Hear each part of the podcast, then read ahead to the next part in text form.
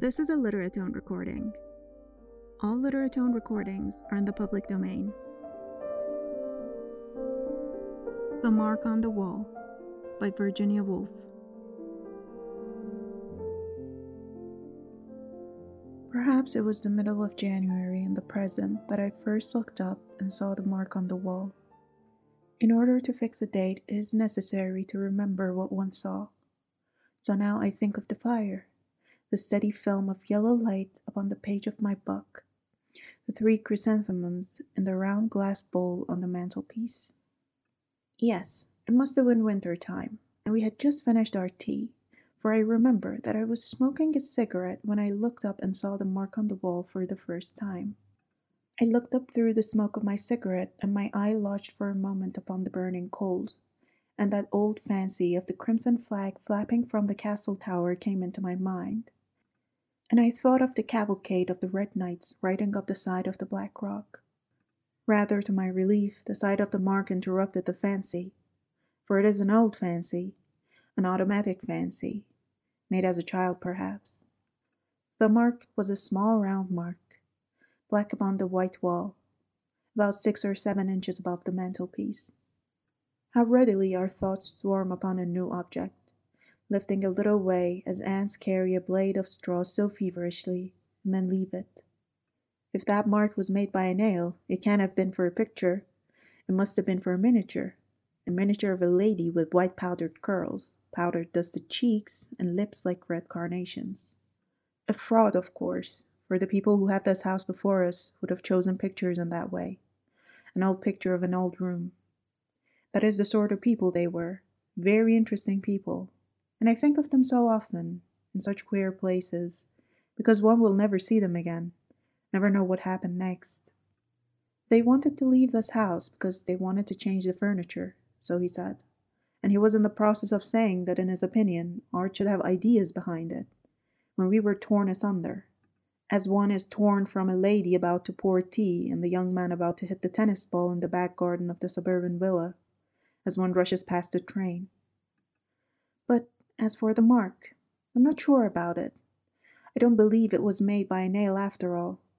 It's too big, too round for that. I might get up but if I got up and looked at it, ten to one I wouldn't be able to say for certain, because once the thing's done, no one ever knows how it happened. Oh, dear me. The mystery of life, the inaccuracy of thought, the ignorance of humanity. To show how very little control of our possessions we have, what an accidental affair this living is after all our civilization let me just count over a few of the things lost in one lifetime. Beginning, for that seems always the most mysterious of losses, what cat would gnaw, what rat would nibble three pale blue canisters of bookbinding tools? Then there were the bird cages, the iron hoops, the steel skates, the Queen Anne coal scuttle, the bagatelle board, the hand organ, all gone, and jewels too. Opals and emeralds, they lie about the roots of turnips. What a scraping, painting affair it is, to be sure. The wonder is that I have any clothes on my back, that I sit surrounded by solid furniture at this moment. Why, if one wants to compare life to anything, one must liken it to being blown through the tube at fifty miles an hour, landing at the other end without a single hairpin in one's hair. Shut at the feet of God entirely naked, tumbling head over heels in the asphodel meadows like brown paper parcels pitched down a chute in the post office with one's hair flying back like a tail of a racehorse. Yes, it seems to express the rapidity of life, the perpetual waste and repair, also casual, also haphazard. But after life, the slow pulling down of thick green stalks so that the cup of the flower, as it turns over, deluges one with purple and red light. Why, after all, should one not be born there as one is born here? helpless, speechless, unable to focus one's eyesight, groping at the roots of the grass, at the toes of the giants. As for saying which are trees and which are men and women, or whether there are such things, that one won't be in a condition to do for fifty years or so.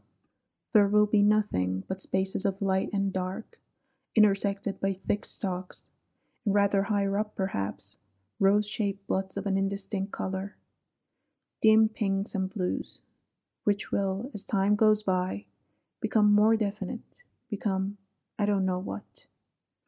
And yet, the mark on the wall is not a hole at all. It may even be caused by some round black substance, such as a small rose leaf, left over from the summer, and I, not being a very vigilant housekeeper, look at the dust of the mantelpiece, for example.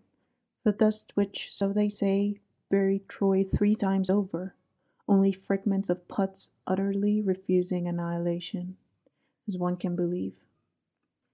The tree outside the window taps very gently on the pane.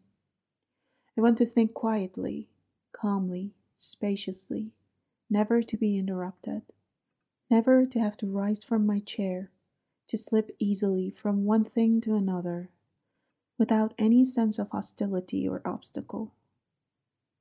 I want to sink deeper and deeper away from the surface of this hard, separate facts to steady myself, let me catch hold of the first idea that passes. Shakespeare. Well, he will do as well as another. A man who sat himself solidly in an armchair and looked into the fire, so a shower of ideas fell perpetually from some very high heaven down through his mind. He leant his forehead on his hand, and people, looking in through the open door, for this scene is supposed to take place in a summer evening. But how dull this is, this historical fiction. It doesn't interest me at all. It doesn't interest me at all. I wish I could hit upon a present track of thought, a track indirectly reflecting credit upon myself, for those are the pleasant thoughts, and very frequent even in the minds of modest mouse colored people, who believe genuinely they dislike to hear their own praises. They are no thoughts directly praising oneself. That is the beauty of them. They are thoughts like this. And then I came into the room. They were discussing botany. I said how I'd seen a flower growing on a heap on the side of an old house in Kingsway. The seed, I said, must have been sown in the reign of Charles I. What flowers grew in the reign of Charles I? I asked, but I don't remember the answer. Tall flowers with purple tassels to them, perhaps. And so it goes on. All the time I'm dressing up the figure of myself in my own mind, lovingly, stealthily, not openly adoring it, for if I did that, I would catch myself out and scratch my hand at once for a book in self protection. Indeed, it is curious how instinctively one protects the image of oneself from idolatry or any other handling that could make it ridiculous, or too unlike the original to be believed in any longer. Or is that not very ridiculous after all? It is a matter of great importance. Suppose the looking glass smashes, the image disappears, and the romantic figure with the green forest steps all about it is there no longer, but only that shell of a person which is seen by other people. What an airless, shallow, bald, prominent world it becomes. A world not to be lived in. As we face each other in omnibuses and underground railways, we are looking into the mirror that accounts for the vagueness, the gleam of glassiness in our eyes. And the novelists in the future will realize more and more the importance of these reflections, for of course there is not one reflection but an almost infinite number. Those are the depths they will explore, those are the phantoms they will pursue leaving the description of reality more and more out of their stories, taking knowledge of it for granted, as Greeks did, and Shakespeare perhaps. But these generalizations are very worthless. The military sound of the word is enough. It recalls leading articles, cabinet ministers, a whole class of things, indeed, which as a child one thought the thing itself, the standard thing, the real thing, which one could not depart save at the risk of nameless damnation. Generalizations bring back somehow Sunday in London, Sunday afternoon walks, Sunday luncheons, and also ways of speaking of the dead, clothes, and habits. Like the habit of sitting all together in one room until a certain hour. There was a rule for everything. The rule for tablecloth at that particular period was that they should be made of tapestry with little yellow compartments marked upon them, such as you may see in photographs of the carpets and corridors of the royal palaces. Tablecloths of a different kind were not real tablecloths. How shocking and yet how wonderful it was to discover that these real things, Sunday luncheons, Sunday walks, country houses, and tablecloths, were not entirely real, were indeed half phantoms, and the damnation which visited the disbeliever in them was only a sense of illegitimate freedom. What now takes the place of those things, I wonder, those real standard things? Men, perhaps, should you be a woman. A masculine point of view which governs our lives, which sets the standard, which establishes Whitaker's table of precedency, which has become, I suppose, since the war, half of a phantom to many men and women which soon, one may hope, will be laughed into the dustbin where the phantoms go. The mahogany sideboards and the Landseer prints, gods and devils, hell, and so forth, leaving us all with an intoxicating sense of illegitimate freedom, if freedom exists. In certain lights, that mark on the wall seems to actually project from the wall. Nor is it entirely circular. I cannot be sure, but it seems to cast a perceptible shadow, suggesting that if I ran my fingers down the strip of the wall, it would, at certain point, mount and descend a small tumulus, a smooth tumulus like those barrows in the South Downs, which are, they say, either tombs or camps.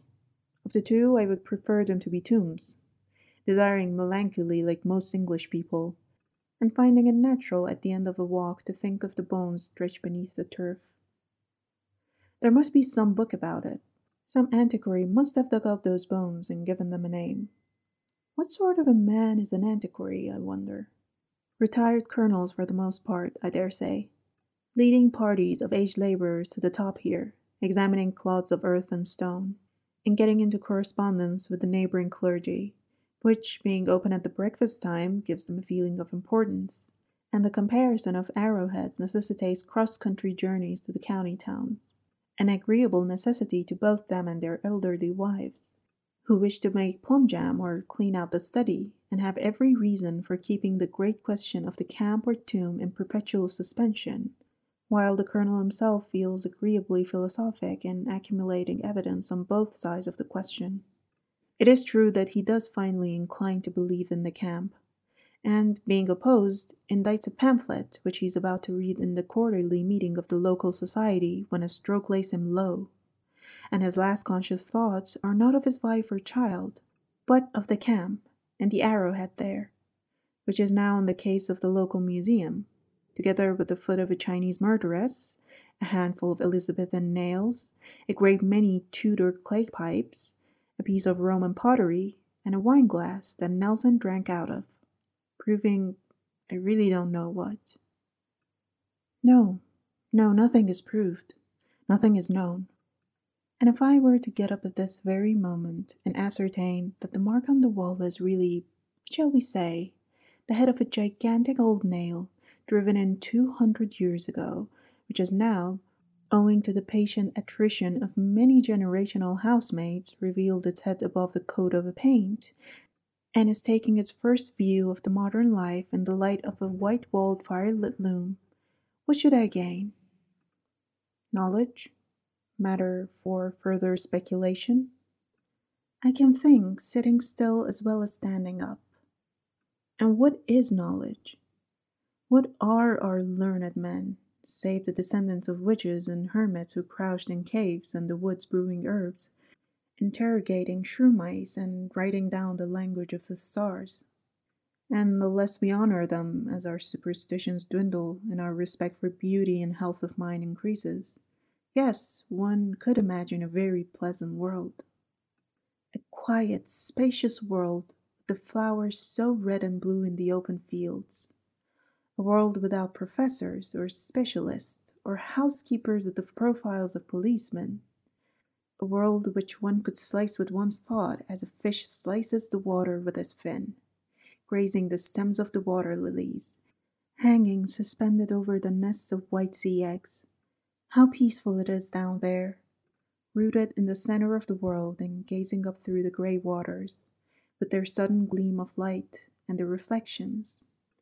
If it were not for Whitaker's almanac, if it were not for the table of precedency, I must jump up and see for myself what that mark on the wall really is. A nail? A rose leaf? A crack in the wood? Here is nature once more at her old game of self preservation. This train of thought, she perceives, is threatening mere waste of energy, even some collision with reality. For who will ever be able to lift a finger against Whitaker's table of precedency? The Archbishop of Canterbury is followed by the Lord High Chancellor. The Lord High Chancellor is followed by the Archbishop of York. Everybody follows somebody, such as the philosophy of Whitaker. And the great thing is to know who follows whom. Whitaker knows, and let that, so nature counsels, comfort you instead of enraging you. And if you can't be comforted, you must shatter this hour of peace. Think of the mark on the wall. I understand nature's game. Her prompting to take action is a way of ending any thought that threatens to excite or to pain. Hence, I suppose, comes our slight contempt for men of action, men, we assume, who don't think. Still, there is no harm in putting a full stop to one's disagreeable thoughts by looking at the mark on the wall. Indeed, now that I have fixed my eyes upon it, I feel that I have grasped a plank in the sea I feel a satisfying sense of reality, which at once turns the two archbishops and the Lord High Chancellor to the shadows of shades.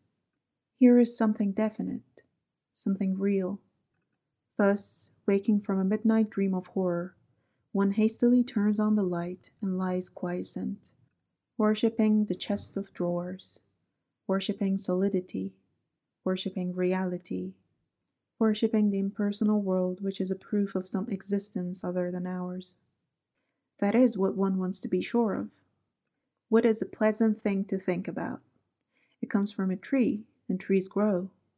And we don't know how they grow. For years and years they grow, without paying any attention to us. In meadows, in forests, and by the side of rivers. All things one likes to think about. The cows swish their tails beneath them on hot afternoons. They paint rivers so green that when a moorhen drives, one expects to see his feathers all green when it comes up again. I like to think of the fish balanced against the stream like flags blown out, and of water beetles slowly raiding domes of mud upon the bed of the river. I like to think of the tree itself. First, the close, dry sensation of being wood then the grinding of the storm, then the slow, delicious ooze of sap. I like to think of it too, a winter's night, standing in the empty field with all the leaves close furled, nothing tender exposed to the iron bullet of the moon. A naked mast upon an earth that goes tumbling, tumbling all night long. The song of the birds must sound very loud and strange in June and how cold the feet of the insects must feel upon it as they make laborious processes of the crease of the bark, or sun themselves upon the thin green awning of the leaves, and look straight in front of them with diamond cut red eyes. One by one, the fibers snap beneath the immense cold pressure of the earth. Then the last storm comes, and falling, the highest branches dive deep into the ground again. Even so, Life isn't done with. There are a million patient, watchful lives still for a tree, all over the world, in bedrooms, in ships, on the pavement, lining rooms where men and women sit after tea, smoking cigarettes. It is full of peaceful thoughts, happy thoughts, this tree. I should like to take each one separately. But something is getting in the way. Where was I? What has it all been about? A tree? A river? The downs? Whitaker's almanac? The fields of asphodel? I can't remember a thing. Everything's moving, falling, slipping, vanishing. There is a vast upheaval of matter. Someone's standing over me and saying, I am going out to buy a newspaper. Yes? Though it's no good buying newspaper. Nothing ever happens. Curse this war, god damn this war. All the same. I don't see why we should have a snail on our wall. Ah, the mark on the wall. It was a snail.